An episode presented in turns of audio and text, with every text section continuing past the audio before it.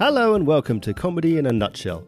You know, comedian Bo Burnham once said, Comedy is very strange to me, and I don't fully understand its purpose or function. I agree with that sentiment, and in an effort to better understand comedy, this podcast gathers the great and the good in comedy to see if they can understand it for us.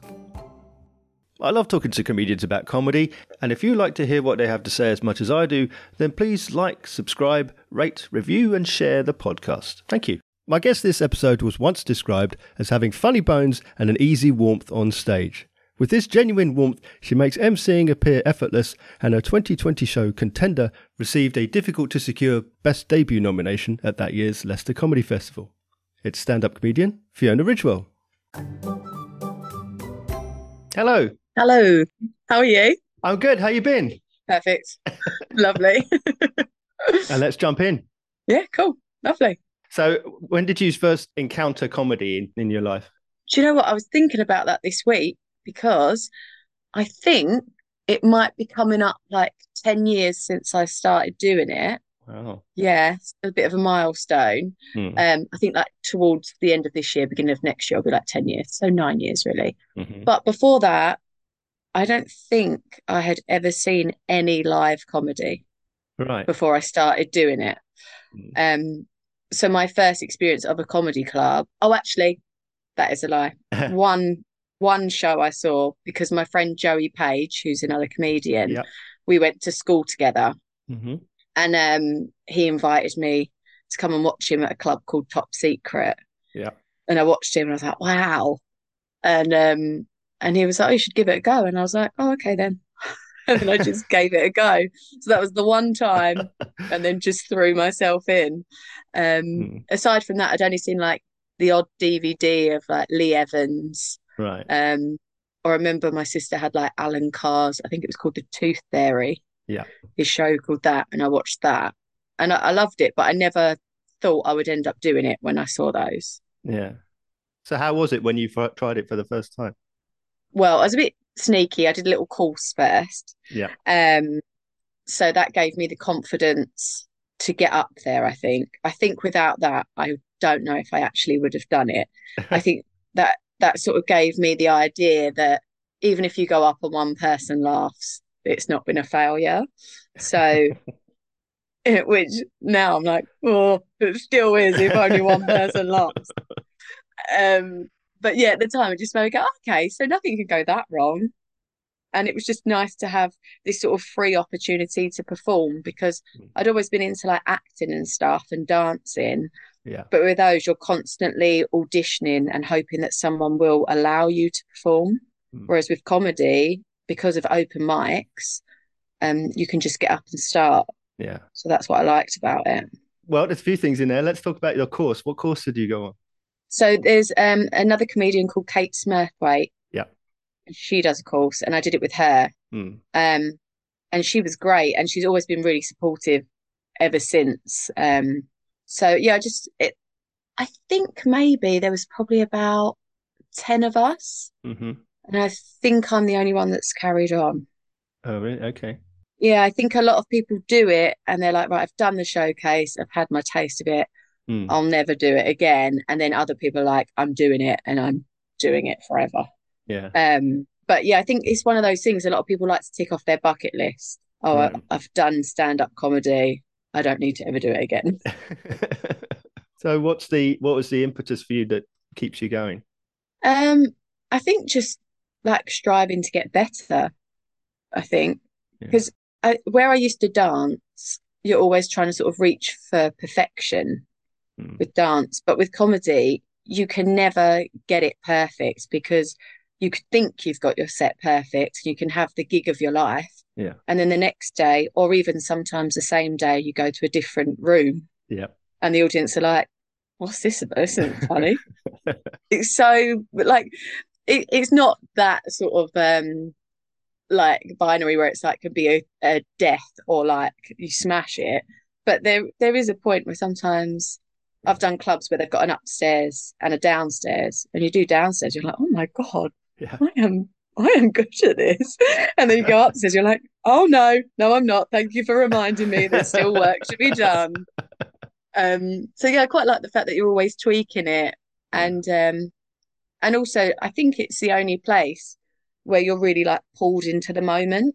Right. You can't really think about the past or the present. You just have to be in the room with those people on that day in that moment and what happens happens. Yeah. And that's an experience between that hundred people that can't be like it, it, you can't make it happen exactly that way again. Sure.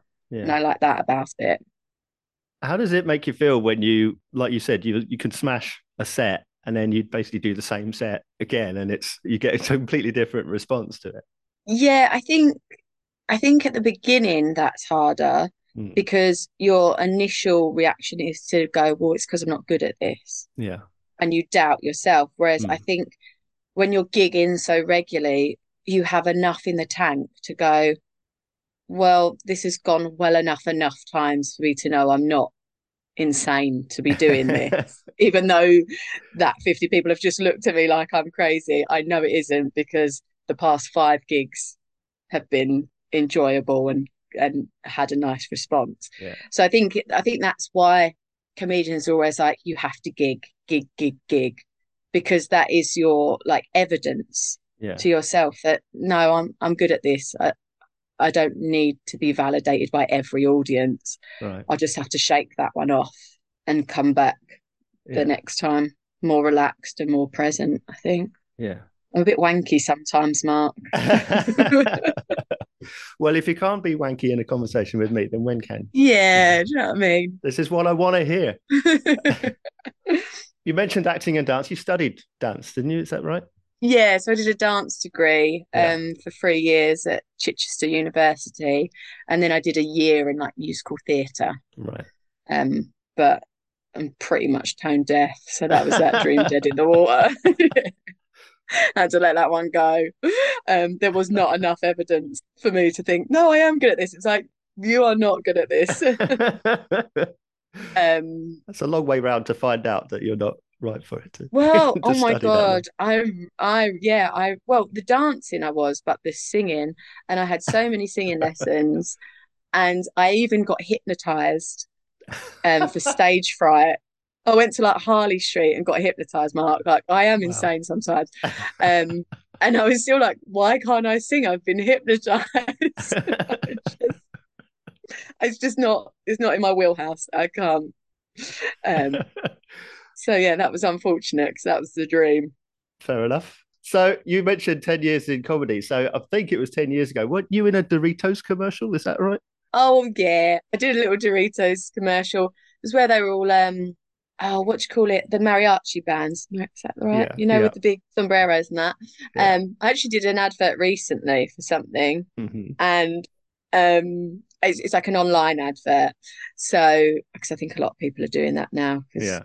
TikTok and Instagram and everything's so huge. Yeah. Um, but it's an online advert, and uh, someone who I used to do comedy with called me, and he was like, "I- "I'm doing this advert. I'm like producing it, directing it, and I've got this part, and I just think you would be perfect for it." Like when I thought of it, I was like, "This is Fiona." I was like, "He was like, can you do it?" And I was like, "I can do it. Yeah, absolutely."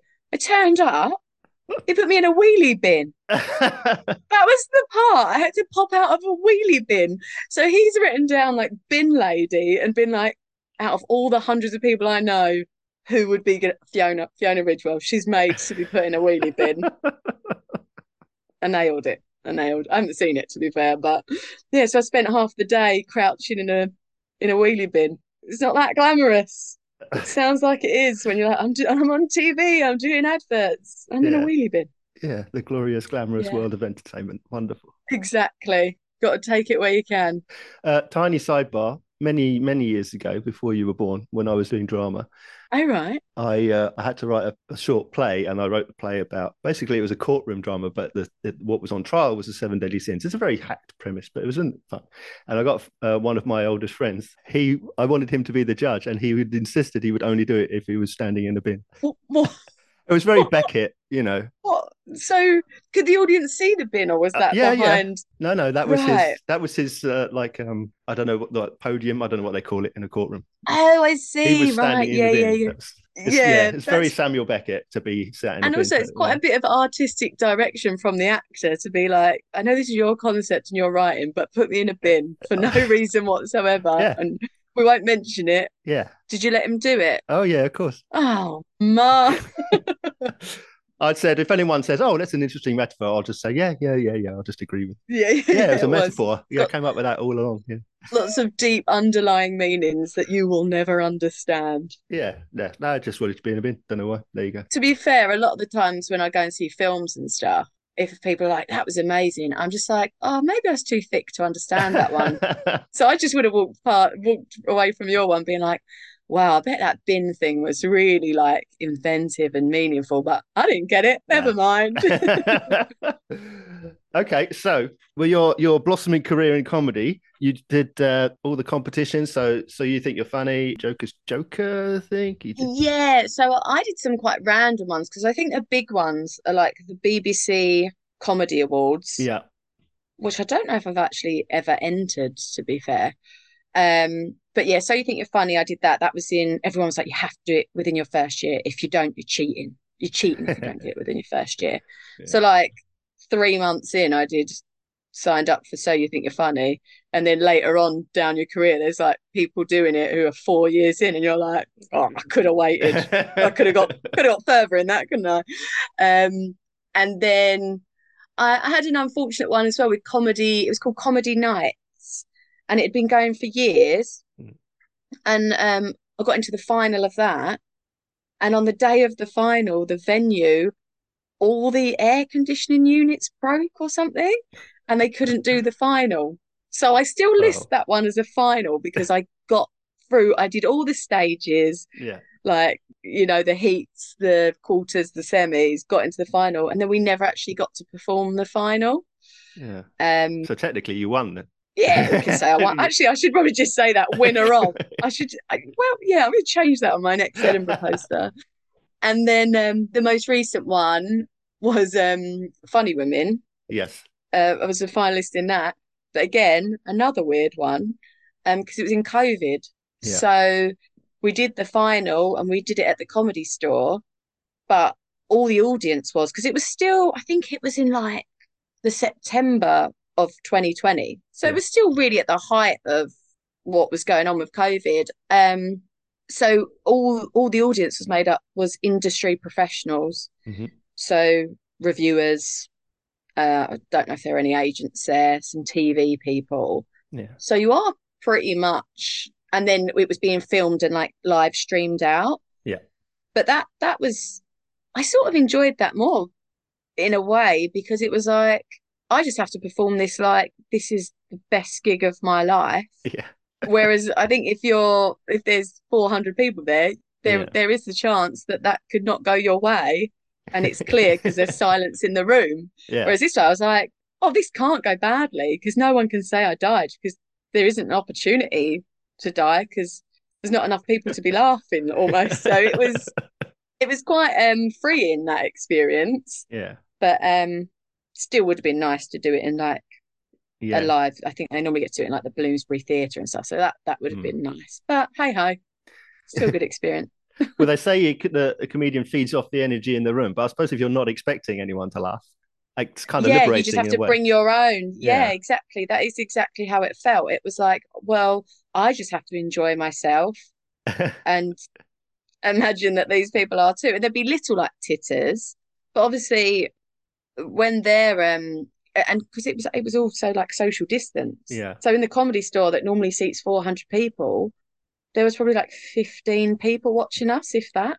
And then the other girls who were also in the final. yeah. And we weren't going to laugh at each other. I'm lying. We did. We did. Very nice environment. so how do you find um, competitions in in general i mean obviously you've mentioned there you've had uh, live in the room you've had the zoom version how is how is being competitive with your peers I don't like it. no Like genuinely, I don't like it. I think um comedy is changing so quickly now. So when I started, you had to enter them because if you wanted to be seen by an agent or a TV person, Hmm. you needed to get into those finals to be seen by the right people to get to the next level. Whereas now with TikTok, Instagram, it's that your videos are spat out to so many people. You could Mhm. just fall on the lap of someone now. So I don't think they're as necessary now. But the reason I didn't like them is I think it stunts your growth. I think everyone's like aiming for this perfect five minute set.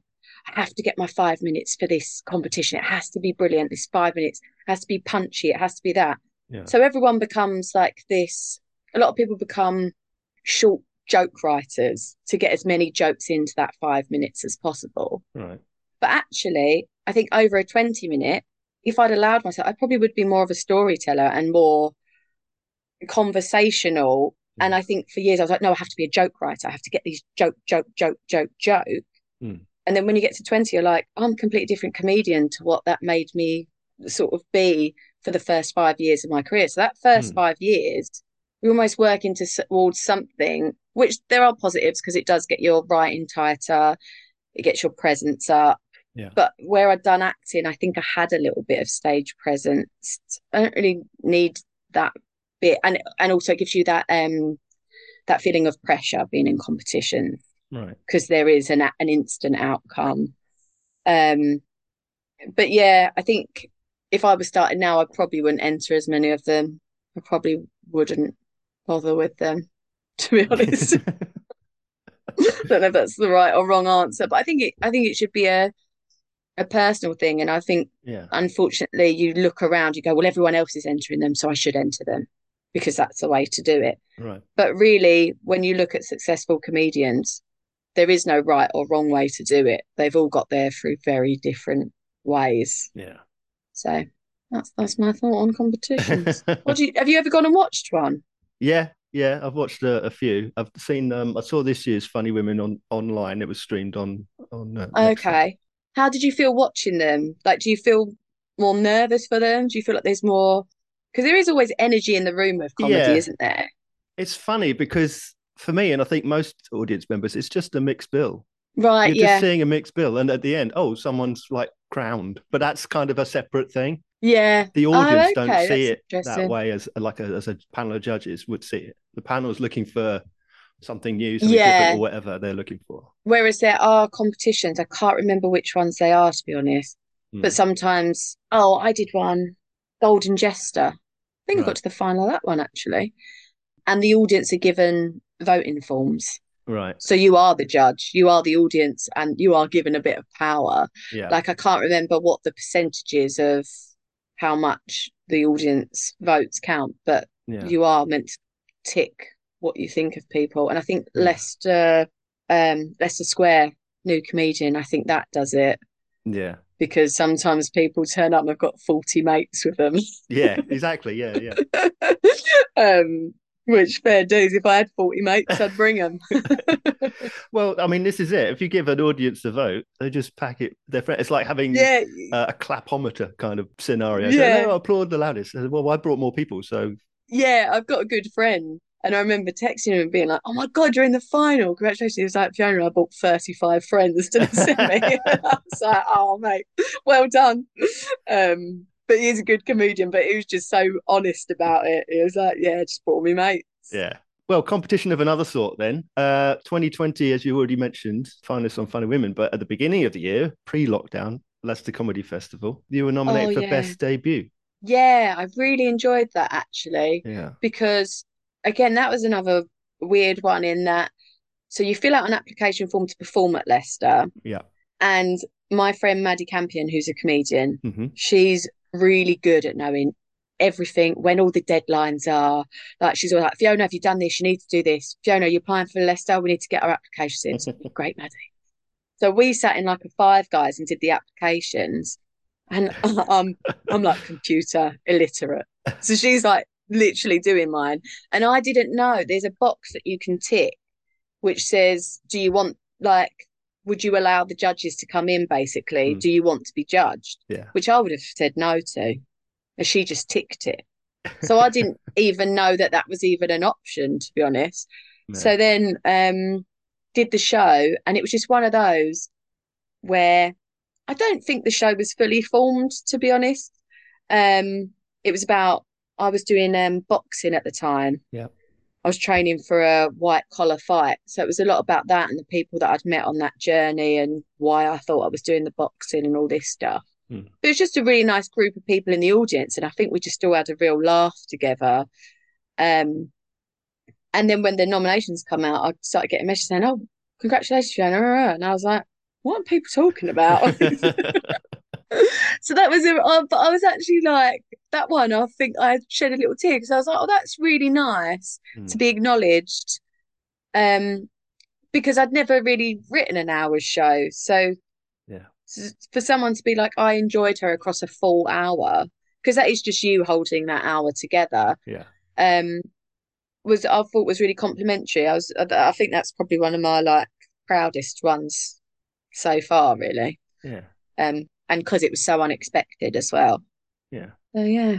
I was talking to someone just recently um, about Leicester versus Edinburgh. Yeah. As a performer doing Edinburgh, you would do a week, two weeks, or the whole month. Yeah, Edinburgh's just a different beast Yeah. in the the amount of pressure you feel because you've put so much money in it. Yes. Like you've put time, you've put energy, but also financially, most comedians go up there knowing this is a big loss.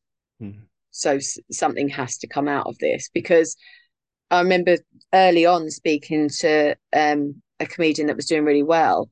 And I was like, oh, well done. Like, you sold out the whole run. Like, that's amazing. Mm. And he was like, yeah, but I'm still at a loss because even selling out with all the PR, with your director, with the accommodation, with the uh, money for the venue, Mm. it's impossible for you to make your money back. The only way you make your money back is if you get some big work off the back of who might come into that show when you're up there. Yeah. So it's a, it's a big risk, Edinburgh. Yeah. Um, and yet we all keep doing it. Well, that's that's the question. As there's a few comedians I've spoken to who are now saying that they're not bothering with it anymore. Do you think it's do you feel like it's pricing performers out of the out of the market kind of thing? Yeah, I do. And I'm the idiot that's still going up there this year. Um, but I'm again, I'm not gonna I've decided now that the reason I do comedy is because I really love it and enjoy it. Yeah. So I'm not gonna make it this massive stress on my life. So I'm not gonna go to one of the what they call the big four venues and pay mm. thousands of pounds for it. So I've got quite a do you ever go up to Edinburgh? Oh yeah. Yeah, I guess you This will do. be my Yeah. fifteenth year, yeah. Okay, right. So I've been given the Banshee Labyrinth, the chamber Oh, I love that venue. Yeah. So I really like the venue. It's at 10 past one in the afternoon, which I'm a bit like, is that all right? But also, I did around six o'clock last year, Mm. and that was so competitive because people have already bought their tickets to see the big shows, and everyone debuts at five, six o'clock. So I feel Yeah. like one o'clock might actually be quite nice because it won't be too competitive for comedy. Mhm. And um, the only thing is, people haven't had a drink, so there maybe the the response isn't as you got to work harder for the response, I think, Yeah. or you just have to know that relax into this because it might be their first show of the day. They Yeah. haven't had a drink. Um, Well, they might have had a drink. This, this yeah, is Edinburgh yeah, yeah. I'll probably have had a drink. Um, they won't have had too many drinks. So yeah um but yeah so it- with that that's a free venue so Yeah. i'm not losing anything on the venue um i'm gonna get the accommodation fine and then i now work as like an admin assistant for a pr company Mm. so i'm going to see if they can sort of help me write press releases and, and just sort of try and do it on the cheap Yeah. uh, because i want that deadline of having to write a show and to write a show that i'm proud of Mm. and also to have that month to to make it better and and refine it Yeah. um but I don't want to feel how I have other years where you get you walk in the room and you're like oh there's six people here so Yeah. today I've lost because that's not a good way to start a show because in your head you're not in a I've got to make these six people laugh you're going well those other 40 seats equate to X amount of money and I'm this amount down now Yeah. Whereas if you're in a free venue every day, it's like, oh, there's 10 people here. Oh, well, you know, Yeah. let's enjoy that. I've not lost anything. I can learn something from this and go again tomorrow. Yeah. Um, So yeah, but it is it is a big uh mental gym for a comedian, I think. Edinburgh. Yeah. It does build resilience, definitely. You said that you do comedy because you love it. You know, it costs a lot to mm. do big big festivals like this. But do you feel because you're a professional that it takes some of the the joy out of it?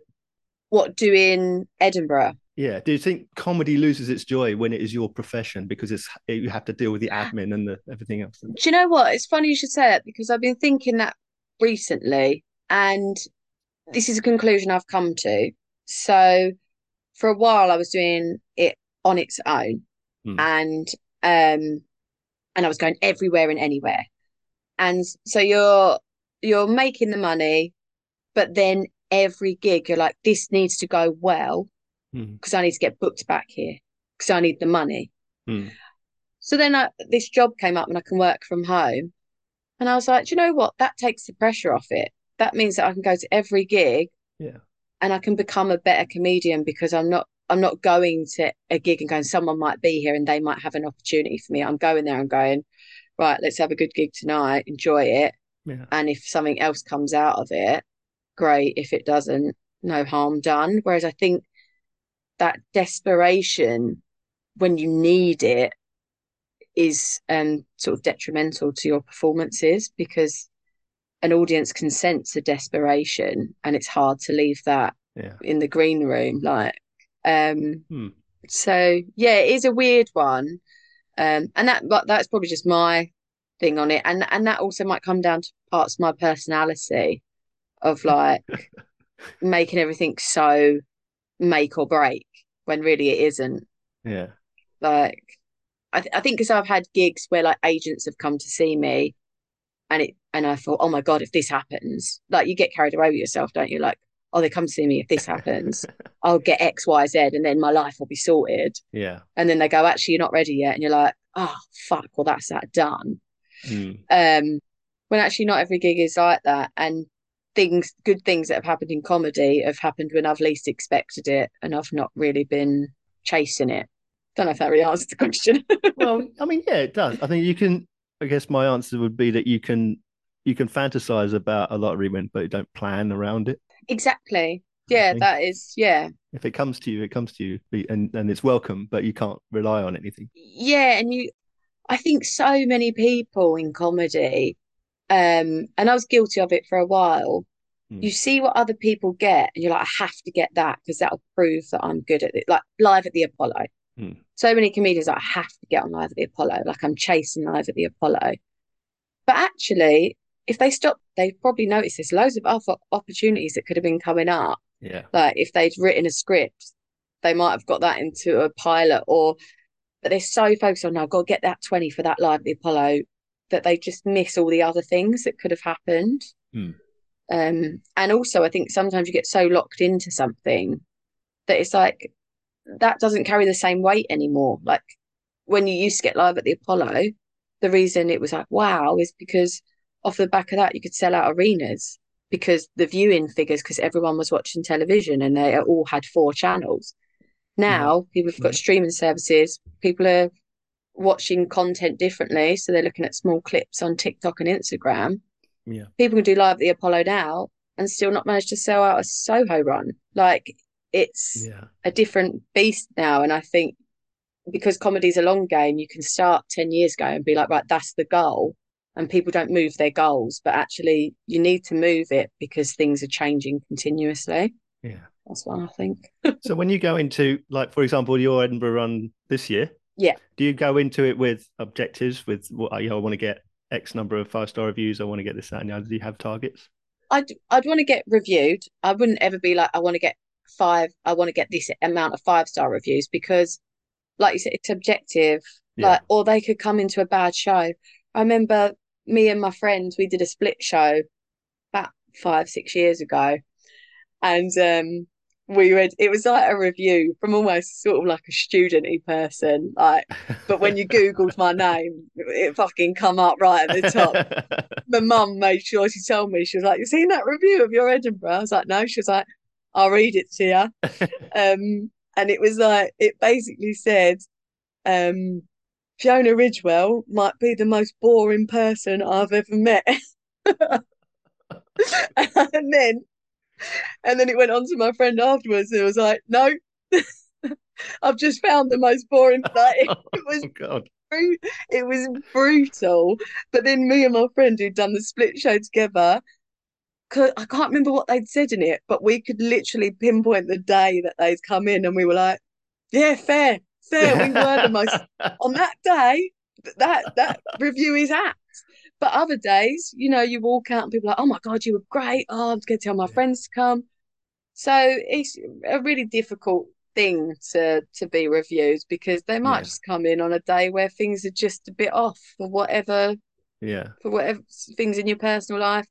The wrong people are in the crowds. You know, mm. you just Yeah. so I'd never put that as an objective. But I think, yeah, just to I think for me, my objective is to just go up there with a show that I'm proud of and that in, I enjoy performing Yeah. for that length of time. And that means something to me. I think I think I want people to be able to relate to it. Um Yeah. and yeah, just the being able to write a, a through line of a show and to have it sort of resolved. Because normally I just sling all my stuff together and hope that it makes sense to someone. And I'd like to give it a bit more thought this year. But I've never Mm. done an hour. So it's a new challenge for me. So just just doing that, I think, is a is a goal in itself, I think. Yeah. I don't know, maybe I should be more, what do you call it? You know, when people are really like planning, they're like, I'm going to get this, this, and this out of it. I'm like, oh, I'll just see. I'll just see. Who knows? For Funny Women, I got quite a nice review, so that was Mhm. nice. Um, and I did one in Brighton, and the guy was put a really nice review in. Hmm. And, and so uh, there could be really bad ones out there, but I haven't seen them. So if there are, Mark, don't bring them to my door. But the one from like that Edinburgh when it was Yeah. bad, yeah, that definitely gave me a wobble because I was quite a new comedian, and to say someone's boring, you're like, well, the one thing I can't be as a comedian is boring. right. Like no one wants to see someone who's boring, and it was literally like, why does she think any of this is worth telling anyone? So that is, yeah, that definitely knocks your confidence. But Yeah. again, for a comedian, the only way to get through that is to go, well, that's one person, get back up on stage, and yeah. like the audience will tell you whether this is boring or not and the majority of the time they don't um they they, they are like we're enjoying this Yeah. uh, or even if not all of them are some of them are Yeah. but another one that's renowned for that is like when you do the not only is it reviewers it's like when you do the comedy store Hmm. um when you're starting off and you have to do like your open spots you get um or like taken into the room and sort of given your feedback to your face Oh wow. and it's normally brutal Hmm. it is normally and you just have to be like cool yeah I'll work on that thanks very much Yeah. and it'll be like like one of the lines for me was um I really like you um I've got one problem you're not funny oh jeez. you're mildly amusing. And I was like, well, mildly amusing's had to work with though, innit? So let's crack on. But in in the in the moment, you're like, fuck, that is brutal. And you just have to like shoulders back, chin up, and be like, thank you so much. I'll see you in six months when you invite me back and you do this to me again. Like it is it is sort of like comedy is a bit of a form of torture sometimes. So Um, yeah. yeah. But what about um hecklers? Feedback in the room, let's call it. Do you know what? I use that's a one that a lot of when you tell people that you do comedy, they're like, "Oh my god, what if you get heckled? What if you get Yeah. heckled?" And I'm always like, "Babe, the heckling is not the problem. Like, I wouldn't encourage it. I'm not encouraging people to heckle Yeah. because you are like derailing the show to an extent. Yeah. But a heckle, if you're having a good time up there, a heckle's not a problem because Mark Simmons, who's a great comedian, he Yep. told me this thing, which it took me ages to realize. He was like, Fiona, you got because when people used to heckle me, Yeah. which they didn't often, but if they just shout something, I'd resent them and I'd be like, You've messed this up for me Hmm. because I was going to say this, this, and this. And by doing that, you've stopped me from saying this, this, and this. And that would come across that there was resentment from me towards the audience. Right. And he was like, No, Fiona, what you do is you go up there with your plan. So I'm going to say X, Y, Z. I'm going to go through the motions of this, and anything that happens in the room overrides that, and that's fine, and that's a joy to be in. Like it's not. You're not like, oh, for fuck's sake, I was going to say this. You're like, cool, well, this has happened. So this is where we're going to. Yeah. And you just relax into it. And everyone's like, but you've got to be so quick, you've got to be so witty with heckles. No, you don't. You just have to respond to it as yourself. Yeah. Because people see a human and a human reaction and they're like, that's funny because that's how I would have reacted to someone shouting your shit or whatever they shout. I don't even know what people shout. It's not normal. the worst ones are when people are so drunk Hmm. that it's not either audible or it just doesn't make sense because that really derails it. Because if you were talking to a drunk person, Hmm. um, you would be like, how do I? You, you can't formulate sentences with them, really, can you? You can't formulate a conversation Yeah. because the worst one that ever happened to me Mm. was wasn't a heckle. I had an Invisalign put in that week, like the day before. Yeah. And then so an invisible brace. They were like, Oh yeah, when you perform though, you just take it out. So I took it out for this gig at Glee in front of like I think it was like 400 people. And as I started to speak on stage, I was like, Hello, ha- um, so I'm Fiona and I had this horrible lisp and I couldn't get rid of this lisp. So then I got really self conscious and I was like, oh my God. I wasn't saying it out loud, but in my head, I'm going, you've got a lisp now. and so the room went completely dead flat because they could feel my sort of how self conscious I was. yeah. Um, and then I went out to the car park and these people just went, you know, you were really shit. Oh Jesus. So they didn't heckle me on stage. They didn't have the balls. They waited till I was in the car park on my own. And what was mental about that is I'd driven to Cardiff to do 10 minutes. Yeah. You don't get paid when you do 10 minutes. So I'd driven like five hours, did 10 minutes, and then got called shit, and then had to drive five hours back alone. And I remember I was waitressing at the time, and uh, I'd obviously been at work like on the Friday, went and they were like, What are you doing tonight? So I'm just going to Wales. And they're like, Cool, okay, that's normal. And then on the Saturday, I was in work again, and they were like, Didn't you go to Wales yesterday? And I was like, Yeah, but I'm back. I was only there for 10 minutes. such it's such an absurd life when you sort of really say it out loud. I remember them just looking at me like, Your life doesn't make sense to us, so we've got no more questions for you. Do you watch comedy the same way as a comedian, as a, maybe as an audience member would? Well, I didn't really watch it that much before. yeah. Um, but yes, and you have to be in the right mind for it, I think. Yeah. If your like confidence is low, you'll watch comedy and you'll be analysing it and you'll be like, right, so what are they doing? What makes them so good? What are they doing differently that I'm not doing yet?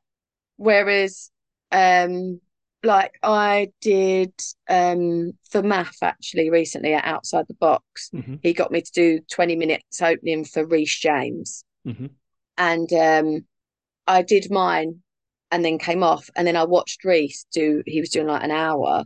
Because I'd already been on Yeah. for like 20 minutes I was relaxed and I could just sit and enjoy that. But otherwise I think you are looking at stagecraft joke writing how they thread it together callbacks. Yeah. um how they interact with the audience and and that does take you out of it so yeah. I think that's why I don't know. Well, obviously you've been to you've been to loads of gigs, so you probably have seen it sometimes where sometimes the audience don't necessarily laugh, but you'll hear like a laugh from the other comedians. Yeah. Um, and it might be that we just really appreciate how good a joke that is, but it just for whatever reason doesn't land with the audience. But I guess you don't often hear the other comedians like they're not laughing all the time. Like you notice it when it comes from that sort of back of the room or at Angel where they're all in that side alley bit. You're like, oh, comedians like that one. Um, so yeah, I think it is it is difficult to. I think because we're always on as well, we're always trying to figure out how to get better. Yeah. So you are constantly analysing, yeah. So when you got into performing live comedy, was there anything that surprised you? Um, it's it's really like bland answer, but the time thing, like Mm. where people are like, if you're booked for five minutes, you have to do five minutes. You don't do like 10 seconds less, 10 seconds more, it's five minutes. And Mm. sometimes people will um black mark you from a club if you do if you go over your time. I remember performing my first five minutes at the comedy store and I wasn't worried about the reaction. All I was worried about was that it had to be five minutes. Yeah. Um and even the whole thing now, like it's like if you're dying, yeah. even if you're it's like the audience hate you, you're hating it, you have to go to your 20 minute mark.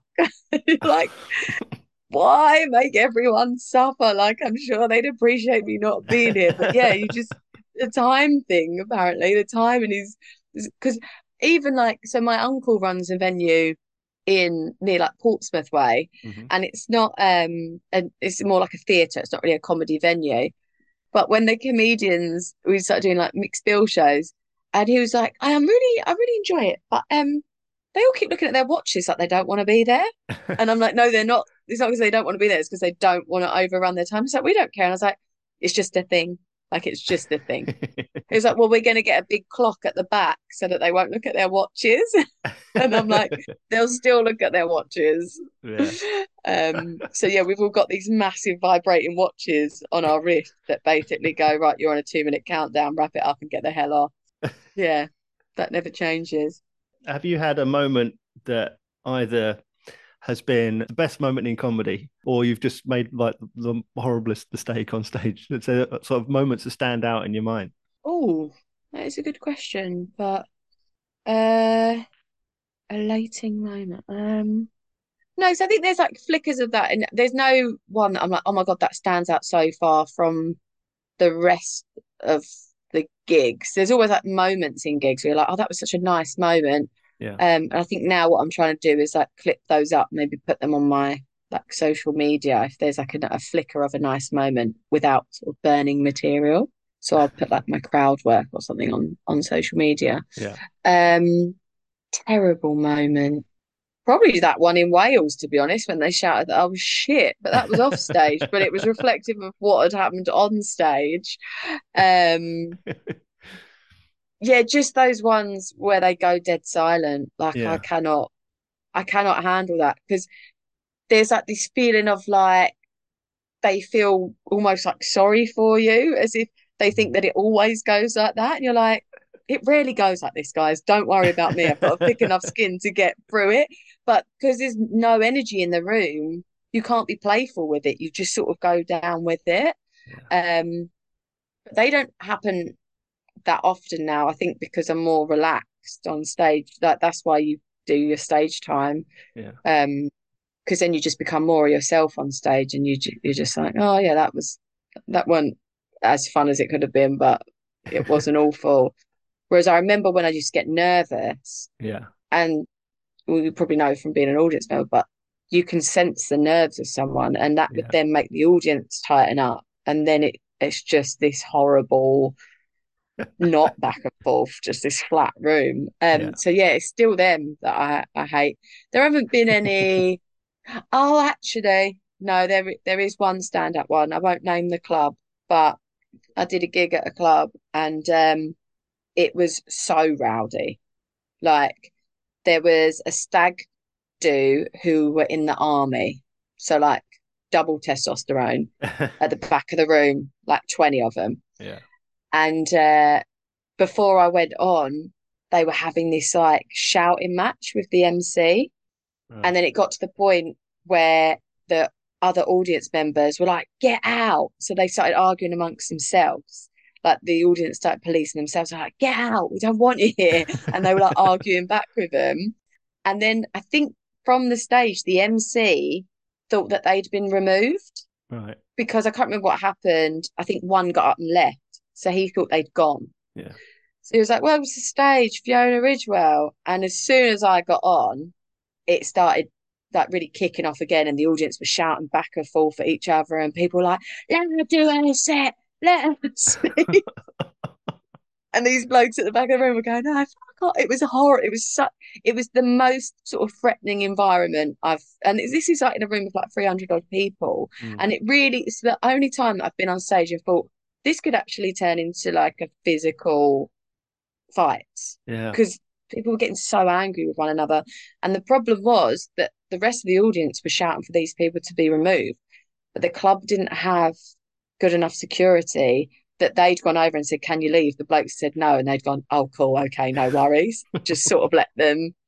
And that was in that one. I still, and even in that one, Mark, I stayed on for my time. I was like, I was just basically this woman on stage, just watching this sort of fight break out in front of me, whilst trying to do jokes, and then in and in the end, me just ranting at these blokes at the back. But it was weird because it wasn't comedy, but the crowd were behind me because they were like, "We don't like them." Like I was just Yeah. the one voice voicing the opinion of the. It was it was awful, yeah, and um. I vowed since that one that I wouldn't I wouldn't ask to go back to that club because I just thought you you have to give a certain level of safety to the audience and to the comedians. Yeah. Like when I left that one, one of those big blokes was outside and he called me a little C-U-N-T. So I was like, this isn't on to be, do you know, I'm like, and Yeah. and don't get me, I've been doing this like nearly 10 years, like I said, Yeah. and that's two occasions where it's been it's been nasty, like the one in Wales, which to be fair, I was just like whatever. But Yeah. that one actually was quite volatile, the one with the the stag do group. Um, so it doesn't happen often, but when it does, you just go, right, what could I have done differently? And to be honest, the only thing I could have done differently there was refuse to go on whilst they were still in the room. But Right. then you almost feel that it makes it look badly on me. But it was an impossible situation. Yeah. So yeah, that one I just thought, well, if the if the club can't provide that and that happens, I don't know how often it happens, but I, think it's happened before where because they just don't have the security and they need the security to be honest. Yeah. Because that's too many people on on a lot of alcohol and big if you're letting big groups in, you need to police it a bit. Yeah. Exactly. So yeah, that one. Weren't happy with that one. Won't be going back. Quite right too. How is it for you being a woman in comedy? Do you feel it perspectives are different, either from audiences or from venues or from promoters? Um, yeah, it's it's a weird because obviously I think when I started, that was very much in the era of like it's one woman on every bill. Not every bill, but like one woman. Like Yeah. you wouldn't really get to meet the other girls because Right. there was very rare. Like I remember doing a club and it was like five men and me, and that was quite often. Hmm. So, um, and you feel it in green rooms. Some and and the blokes are lovely, and I've got lo- I've got loads of bloke friends, but sometimes it is nice because there is still, I think, sometimes a, a subconscious bias with an audience of when a woman walks out, they go, "Oh, here we go." Mm. what's she going to be whinging about? there is that. And until there's another woman on the bill, for a long time, you're like, I must just be shit. I just must be not good at this. And then all of a sudden you're on the room, you're on the bill with other women and you go, hold on, they're not getting the reaction they deserve. Why are they? Okay, so there is some sort of thing going on in this crowd. And I've only ever like visibly seen it um twice actually Right. uh where once I think it was in like Bristol, I did this gong show and it was like loads of comedians getting up. And as soon as I got up, this row of blokes got up and went to the bar. Like they didn't even let me say hello. Like they were just like, she ain't worth watching. Wow. Um and there was another time in Liverpool where they said something about me being a woman and not being funny. And it's like, grow up. Like you've got sisters, you've got mums. You look, you're telling me you've never laughed with them. They've never made you laugh about anything. Like Yeah. I don't, I don't know what where that comes from, like why it's even a thing. But yeah, I do I do think it is a thing, and I do think now that when I'm on bills with other women, um, it is a nicer environment for me because yeah, you, there's just a bit of I can relate to other people on the bill, but also in another way, it's harder because like the men, Mhm. you go, oh shit, we're all talking about the same things. Yeah. We're all talking about hen dos and dating and what, like, you know what I mean? Like, whereas when it was just me, it's like, well, no one's going to talk about the hen do they went on recently. No one's going to, because they're all blokes. They, they haven't got that in their wheelhouse. But now it's like, oh shit, what what are you going to speak about? Because I might speak about that. Um, so there are always like um pros and cons to everything, but I I'm definitely all for it. There's always this thing as well though of like tokenism and do we get things cause because we're a woman. Right. Um, and I I don't like that because I feel like you're not getting it. We were getting it because like someone once said to me, it's this pendulum theory, and the pendulum has swung so far one way, it now needs to swing the other way to come back to the middle. So we weren't getting stuff for so long because we were women. Mm. Now we need to get it because we're women, and then eventually you just get it. on, on. But no one's getting it because they're a woman, if you know what I mean. But Mm. at least the opportunities are there now. Like when it went to like one woman being on, I think they did that on Mock the Week, didn't they? Yeah. That they had to include one woman on the panel. Yeah. But all those women are great. Yeah. All the women that I I would put them on there regardless of whether they're a woman or not because of their content and because of their performances. Mm. Um, so I I think that's unfair to say that people get things because we're women. Mm. So yeah, it feels it feels like you can't really win that one. Yeah. Do you ever feel that in the audience though? Do you feel like there's Well, I I don't. or not really? I suppose realistically, if I went through the list of all the names of the comedians that I've seen, probably I would say more than half would be female. Oh, okay. Certainly more in recent years. But I feel Right. like there are more female comedians. I say female com- comedians who are women now Yeah, than there were 10 years ago. yeah, yeah. De oh, definitely. Yeah, yeah, definitely. Because, but then, it. but my, my, you know, my first rule is make me laugh. That's all I ask. Yeah, But um, again, I'm in London, so I don't know if it's a London a metrocentric thing where there's a lot of venues, Yeah. there's a lot of gigs. Whereas if I was in somewhere they have like one club or one theatre, yeah. Like one a month sometimes. I don't Yeah. know who they would choose to prioritize or who who their Mm. motivation is to book. So Well, again, so the gig that I did, um, that I used to run, Mm. and it was in like a small village, and I remember someone saying, "Oh, all the women you bring here are really rude. They're really rude. Like the the comedian, they're they're really rude." And I was like, "They're not."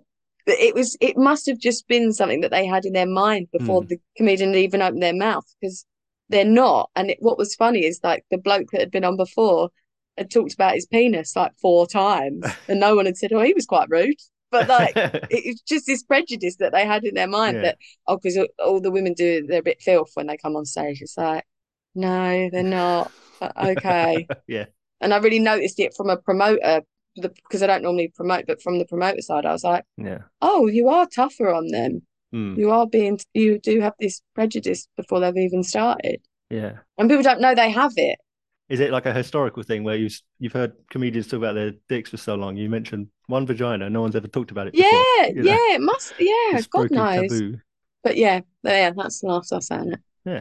Have you learned any key lessons that you always take forward from show to show? A one a philosophy or one lesson that you learned early on, perhaps? Um, well, the the old the one that everyone says is that if you're enjoying yourself, the audience will enjoy themselves. It took me ages to know that.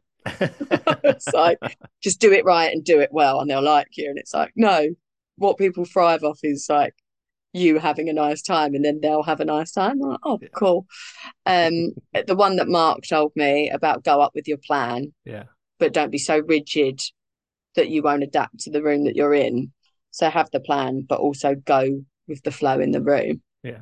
Um, and yeah, I think every time I just go on, just before I'm just like, right, just relax, be yourself.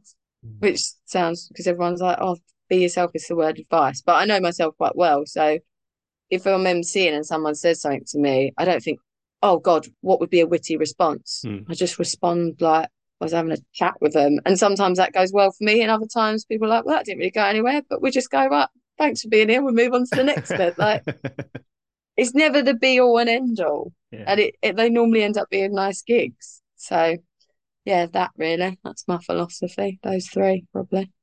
Fantastic. Well, then finally, uh, the last question, the question I ask all of my guests, can you please sum up comedy in a nutshell? I think com- live comedy is a group of people sharing an experience in that moment that will never be repeated and it brings you together because you all share that moment and and when you laugh in it the feeling in that room I think when a whole room comes together and laughs at one thing Mm. I think it's just, it just builds a connection it's just connection isn't it but it's quite a joyous connection I think Yeah. yeah in a nutshell that's it Fantastic. Well, Thank you so much for joining me. It's been an absolute pleasure. Yeah, thank you for having me. I really enjoyed it. Look, I always sound surprised when I say I enjoyed something, but I had a lovely time. Thanks, Mark. See Take care. soon. Bye.